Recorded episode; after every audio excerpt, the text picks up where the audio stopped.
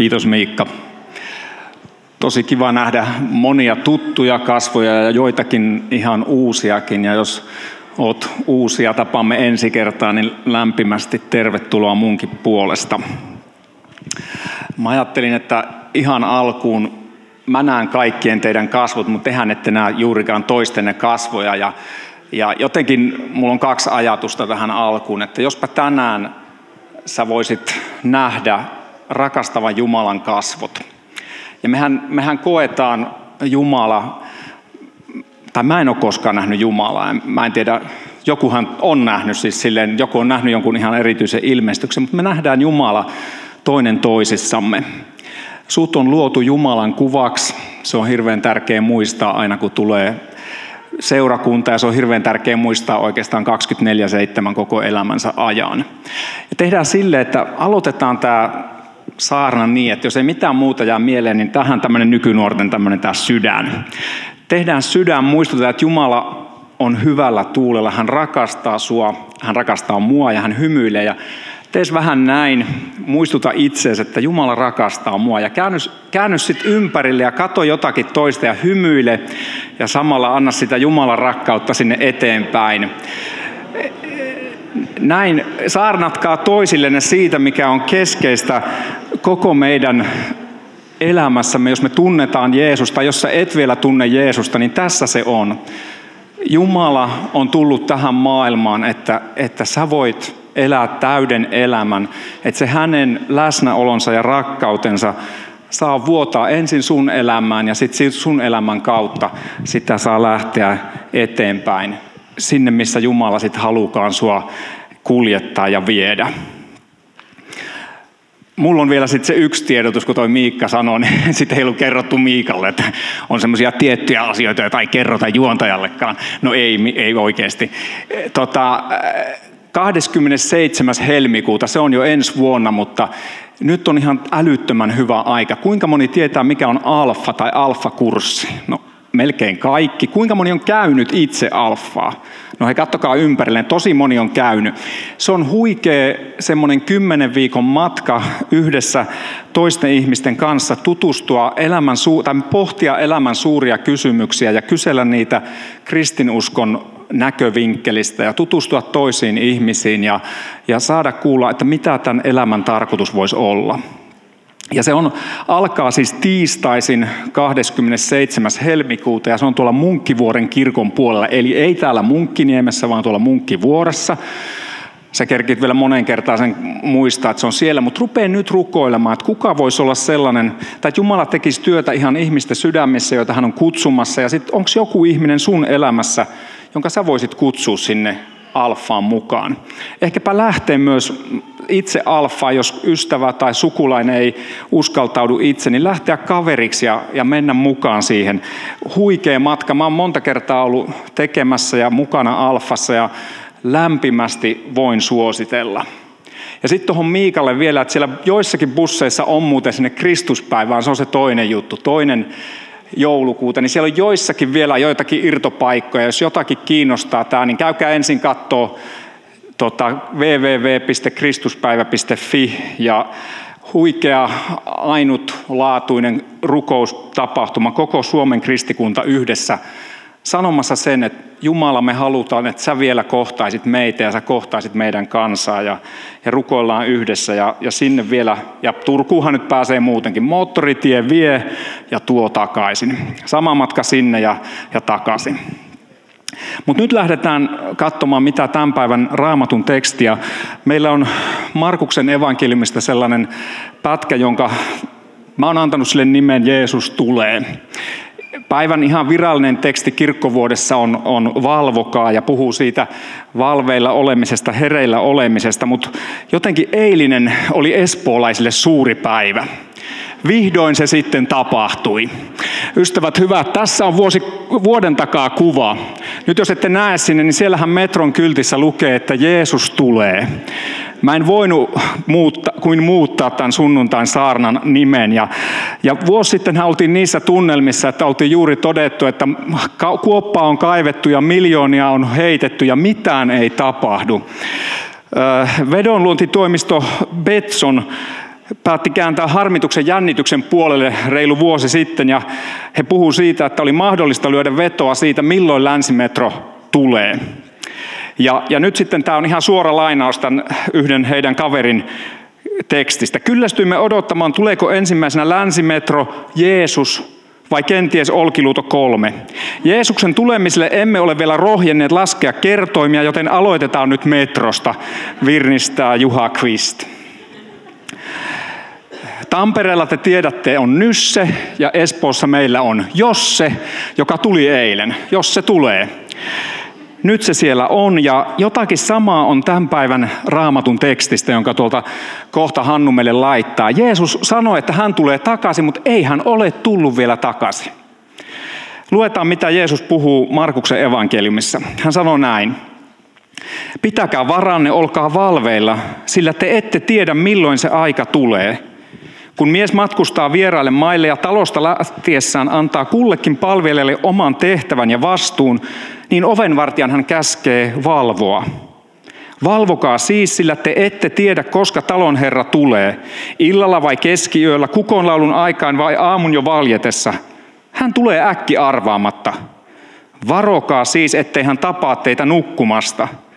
Minkä minä sanon teille, sen sanon kaikille. Valvokaa.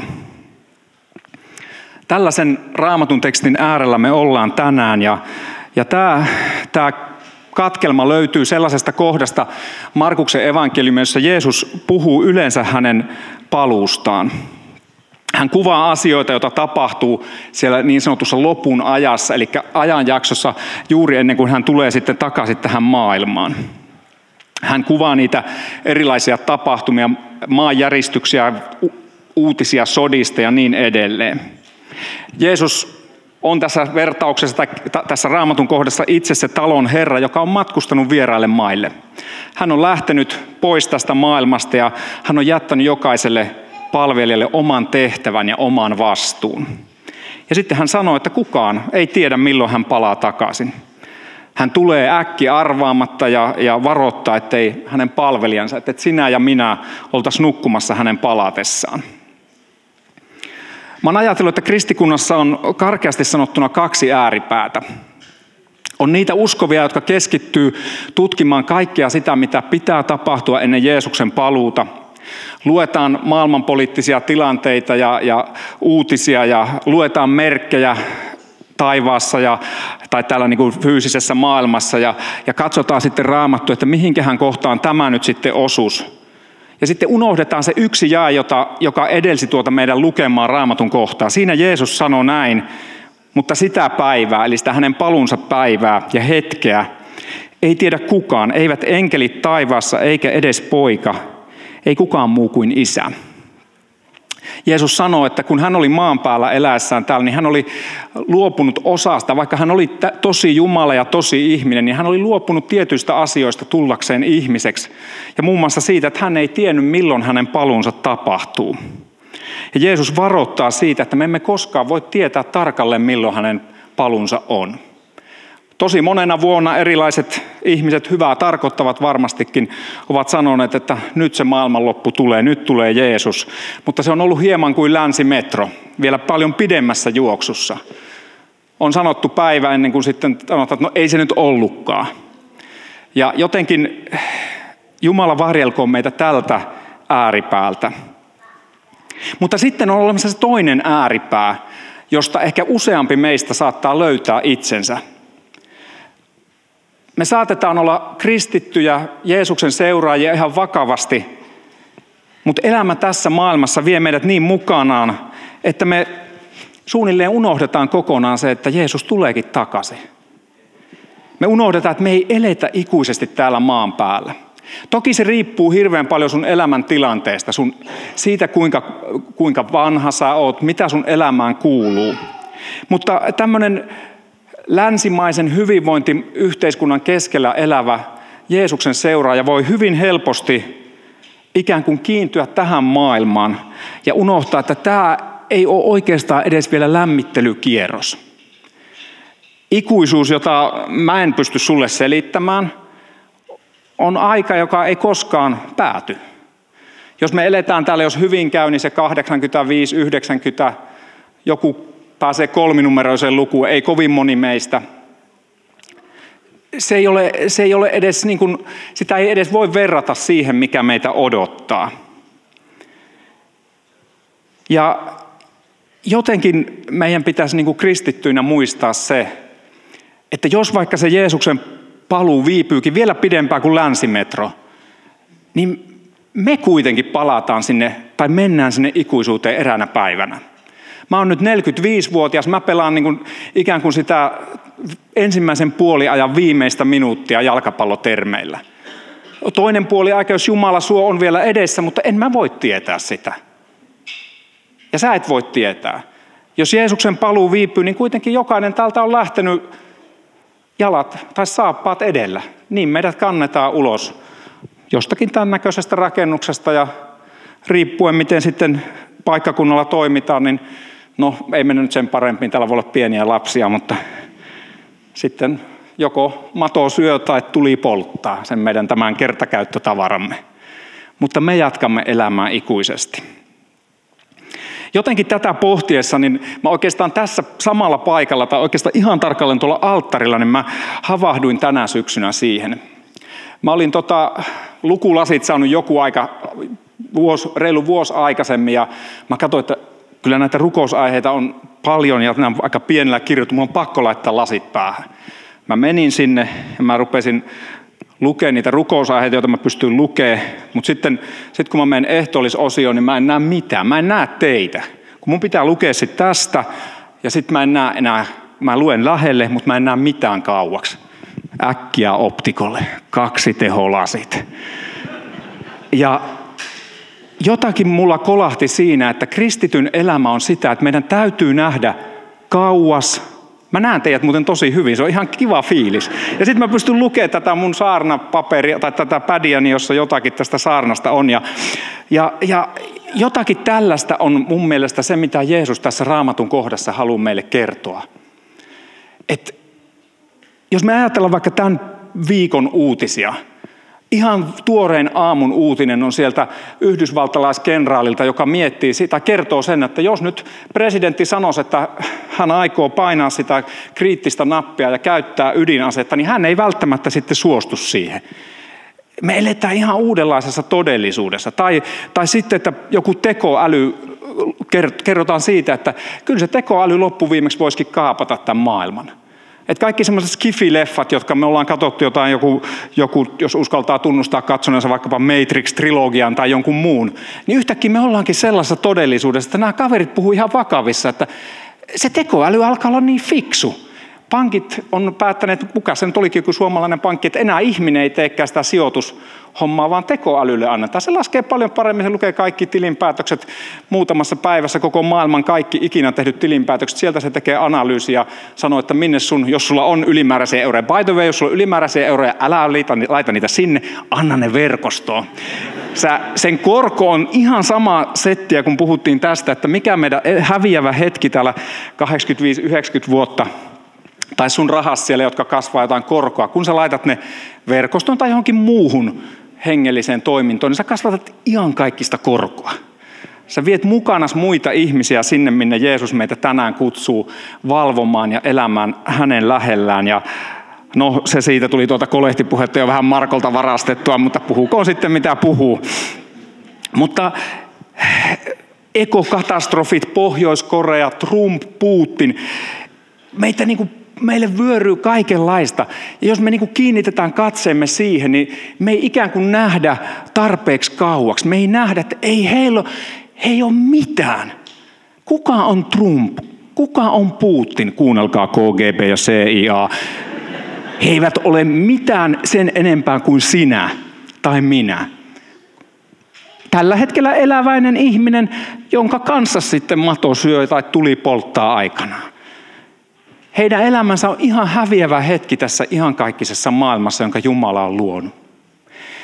Ja jotenkin, jos me ei nähdä sen yli, sinne mihin Jumala on tätä maailmankaikkeutta ja tätä koko todellisuutta viemässä, niin me voidaan väärällä tavalla, tai meidät voi tukahduttaa se, mitä me nähdään ja kuullaan.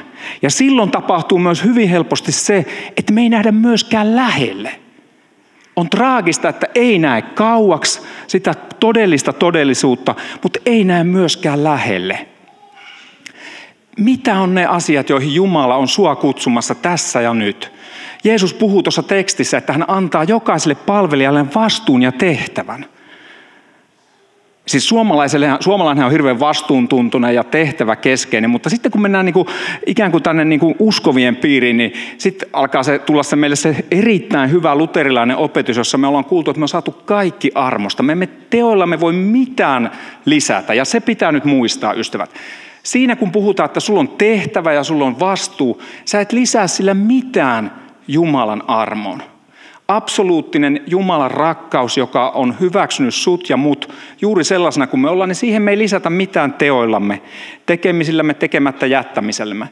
Mutta Jumala on varannut sulle sun näköisen ja sun kokoisen vastuun ja tehtävän, jossa hän toivoo, että sä saisit elää täyttä elämää hänen kanssaan. Ja se on sitä ikään kuin sitä lähinäköä, että mä näen, että mitä Jumala on tekemässä juuri mun elämässäni ja mihin hän kutsuu ja missä hän haluaisi toimia mun elämän kautta. On jotenkin tärkeää pitää se pää pilvissä, mutta jalat maassa. Elää ikään kuin yhtä aikaa, varmaan se tuttu laulu, jossa puhutaan kahden maan kansalaisesta. Taivaan ja tämän maan kansalaisuudesta. Mutta palataan taas tekstiin, ettei nyt ihan lähdetä jonnekin tarinoihin. Kun Raamattu sanoo jotain, niin meidän kannattaa kuunnella sitä. Mutta jos Raamattu toistaa jonkun asian, niin silloin meidän erityisesti kannattaa kuunnella sitä. Tässä Raamatun kohdassa Jeesus, en nyt mene näihin kreikan kielen sanoihin, mutta siellä on 3 kertaa se yksi verbi, jossa puhutaan valvokaa. Ja sitten on toisenlainen, niin kuin pitäkää varanne ja olkaa valveilla 2 kertaa. Ja sitten on vielä tämä kääntää, että varokaa, ettei teitä tavata nukkumasta. Teillä on jotakin siellä ainakin tekstiä myös. Eli Jeesus puhuu siitä, että minä tai sinä, me saatetaan nukahtaa. Siis useimmathan, jos te tunnustatte, niin tehän olette nukkunut silloin, kun pappi puhuu. Mä olen siis nukahtanut ja olette varmaan kuullut sen tarinan siitä HKL:n, jos ette ole kuullut, nyt kuulette. Nyt ei ole metrokuski, mutta on bussikuski. Bussikuski ja pappi sitten tulivat taivaan portille ja pappi tietysti ajatteli, että no minäpäs lähden tästä niin kuin ohituskaistaa, kunnes se katsoo, että siellä menee bussikuski ja monta muutakin ja lopulta hän sieltä jonohänniltä kuitenkin pääsee perille. Mutta ei voi olla kysymättä sitten pastori Raukka Pietarilta portilla, että no mikä juttu tämä nyt oli, että tuolla se bussikuskikin meni niin kuin paljon ennen mua, HKL:n bussikuski, johon Pietari sitten totesi, että kun hän ajoi bussia, ihmiset rukoilivat, kun sinä puhuit, ihmiset nukkuivat. Mun ehkä pahin nukahtaminen oli 91 keväällä. Tämä on ihan tosi tapahtuma. Mä olin tuore ylioppilas ja me oltiin lähdetty semmoisen seurakuntaporukan kanssa viettämään semmoista abirentoa, eli laskettelemaan ja nauttimaan siitä, että koulu on ohi. Sitten me lähdettiin takaisin 2 henkilöautolla Etelä-Suomea kohti. Ja mä olin toisen auton kuski ja reippaana poikana oli ottanut se aamuyön vuoron, kun lähdettiin silleen aamuyöstä, että ollaan sitten niin kuin päivällä perillä. Ja rupeaa hirveästi pilkittää, kaikki muut nukkuu autossa. Ja mä herään siihen, että mun oikea rengas syö soraa. Oli vielä semmoista aikaa, että ei siellä mitään maalauksia oli, joka varoittaa. Mun oikea rengas oli jo niin kuin pois kaistalta ja mä heräsin siihen soran ropinaan. Kiitos Jumalalle, että mä en valunut toiselle puolelle ja rekkaa päin tai että en mennyt kokonaan hatelikkoon, mutta se oli läheltä piti tilanne. Se on mun elämäni ehkä pahin nukahtaminen. No mitähän siinä tapahtui? No varmaan yksinkertaisesti ei ollut tietysti levännyt tarpeeksi, ei ollut pitänyt taukoja, oli silkkaa väsymystä. Ehkä energiatkaan ei ollut kunnossa, ei ollut ehkä syönyt ja juonut sitä kaikkea, mitä olisi tarvinnut. Mutta loppuviimeksi ehkä se kaikkein rajuin oli se, että mä jäin yksin. Kaikki muut nukkui. Ja mä olin yksin. Ja mitä tästä voisi oppia hengellisesti? No se, että me tarvitaan pitää yhteys itsemme, olla sinut itsemme kanssa. Tarvitaan levätä ja sitä rytmiä elämässä. Me tarvitaan ravintoa, me tarvitaan kuulla Jumalan sanaa tälleen julistettuna, laulettuna, niin kuin verkostokollektiivi meitä tuossa äsken johti. Ja meidän täytyy yksityisesti ja yhdessä olla Jumalan kanssa, mutta sitten me tarvitaan myös toinen toisiamme. Jos sä jäät yksin, niin se valvominen on ihan älyttömän hankalaa. Jeesuksen kehotus tuossa tekstissä on mielenkiintoinen, se on aina valvokaa. Tämmöisen individualistisen niin kuin kulttuurin ja tämmöisen maailman keskellä, jossa mekin eletään, niin on hirveän helppo niin kuin jäädä semmoiseen yksilösuoritukseen. Kristinusko ei ole yksilölaji. Ja on älyttömän tärkeää, että sulla ja mulla on joitakin ihmisiä, joiden kanssa me jaetaan tätä, joiden kanssa me valvotaan yhdessä. Mun elämäni semmoisia suuria tienristeyksiä tämän valvomisen kanssa on, no ainakin yksi on se, kun mä tapasin melkein 30 vuotta sitten mun nettavaimo, jonka kanssa kesällä ollaan oltu jo 25 vuotta naimisissa. Hän tuli mun elämään semmoiseen kohtaan, jossa mä niinku kävelin kahta polkua, ja siinähän rupeaa käymään, että vaikka miten olisi notkea, niin jossain kohtaa sulta rupeaa sitten ainakin ensin farkkuja sauman repeämään, ei mennyt pidemmälle, ja sitten mun elämä oli silleen, että mä kyllä uskoin Jumalaan, mutta mä en ollenkaan elänyt sitä, mitä mä niinku tiesin ja tunsin oikeaksi. Ja siinä Jumala käytti nettaa tosi huikealla tavalla tuomaan mun, niin kuin herättämään mut siitä tilasta ja heräämään siihen valvomisen tilaan. Mutta sitten reilut 10 vuotta sitten me oltiin lähetyskentällä, asuttiin silloin, niin yksi meidän lähettikollega sitten, meitä oli 3 tiimiä siinä kaupungin alueella, ja yksi toisen tiimin miehistä sanoi, että hei, aloitetaan tämmöiset säännölliset miesten aamurukoukset, ja siitä tuli mulle sellainen ihan uudenlainen kokemus, jossa mä oonkin sellaisessa, vaikka on puolison kanssa se, kuka meistä on saanut sen siunauksen, niin on tietysti hirveän tärkeää, että puolison kanssa on ihan niin avoimet ja läpinäkyvät välit kuin vain mahdollista. Mutta sitten sellainen kokemus, että me oltiin miesporukassa, jossa me ruvettiinkin puhumaan ihan oikeasti myös kaikki asiamme auki. Ja kun syntyy semmoinen luottamuksen tilanne, jossa voikin olla ihan rehellisesti sitä, mitä on, jakaa kaikki ne omat kamppailut ja kivut, niin silloin ne 2 perusvalhetta, mitkä me uskotaan omasta itsestämme, siis niitähän voi olla monia, mutta tämmöiset on 2 perusvalhetta, joita meidän oma mieli ja myös sitten Jumalan vastustaja saatana syöttää meille. Ensimmäinen on se, että mä oon ainut ihminen, jolla on tällaisia ongelmia. Kenelläkään muulla ei ole tämän kaltaisia haasteita elämässä. Onko kukaan kokenut ikinä tällaista? No niin, meillä on muutama rehellinen, muut tulee taas sitten synninpäästölle, on vielä, no ei oikeasti. Mutta no toinen sitten se valhe, mitä me uskotaan, on se, että jos muut tietäisi millainen mä oon, niin ne ei hyväksys mua. Sen takia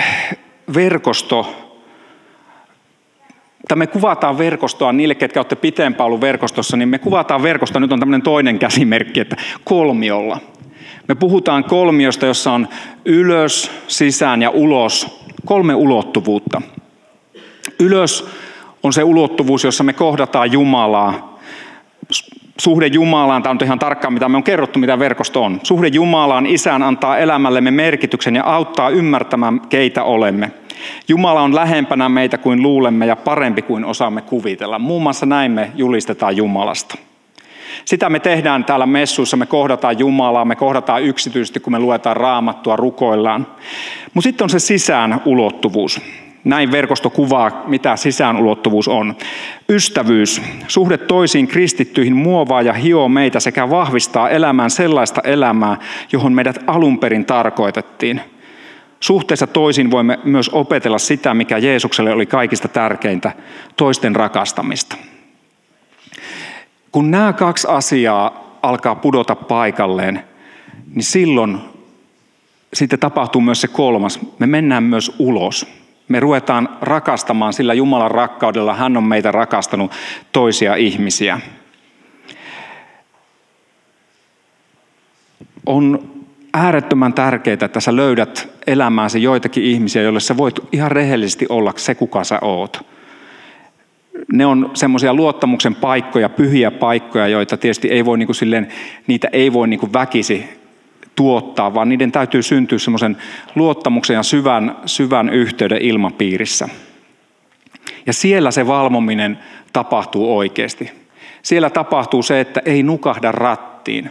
Että ei tarvitse herätä siihen, että se sora ropisee jo siellä renkaassa. Ja siellä on se mahdollisuus, että kun mä alan pilkkiä, joku toinen pystyy sanoa mulle, että hei Panu, se mitä sä just kerroit, tai vaikka sä et kertonut, niin onko kaikki ihan ok? Tuon lähetyskentällä sen kokemuksen jälkeen, jossa me vuosia jaettiin elämää tosi syvällä tavalla, niin sen jälkeen mä oon huolehtinut, että mulla on 2-3 ihmistä aina elämässäni, jolle mä pystyn ihan oikeasti sanoa, mitä mulle kuuluu. Ja siihen mä rohkaisen sua tänään niin kuin marraskuisena iltana, että rupea kyselemään Jumalalta, että jos sulla ei ole tällaista ryhmää, niin voisiko verkoston sisältä, voisit sä olla aloittamassa jotain sellaista?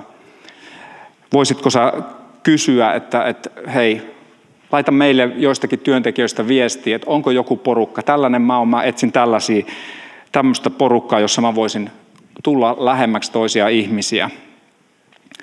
Ensi vuonna me ollaan viemässä eteenpäin verkostossa tätä semmoisen hengellisen kasvupolun kautta, ja te, ketkä olette tällä hetkellä pienryhmien tai niin kuin soluiksi, miksi niitä on usein kutsuttu, niin niiden johtajien, niin te olette saaneet kutsun sellaiseen koulutuspäivään tammikuun 13. päivä.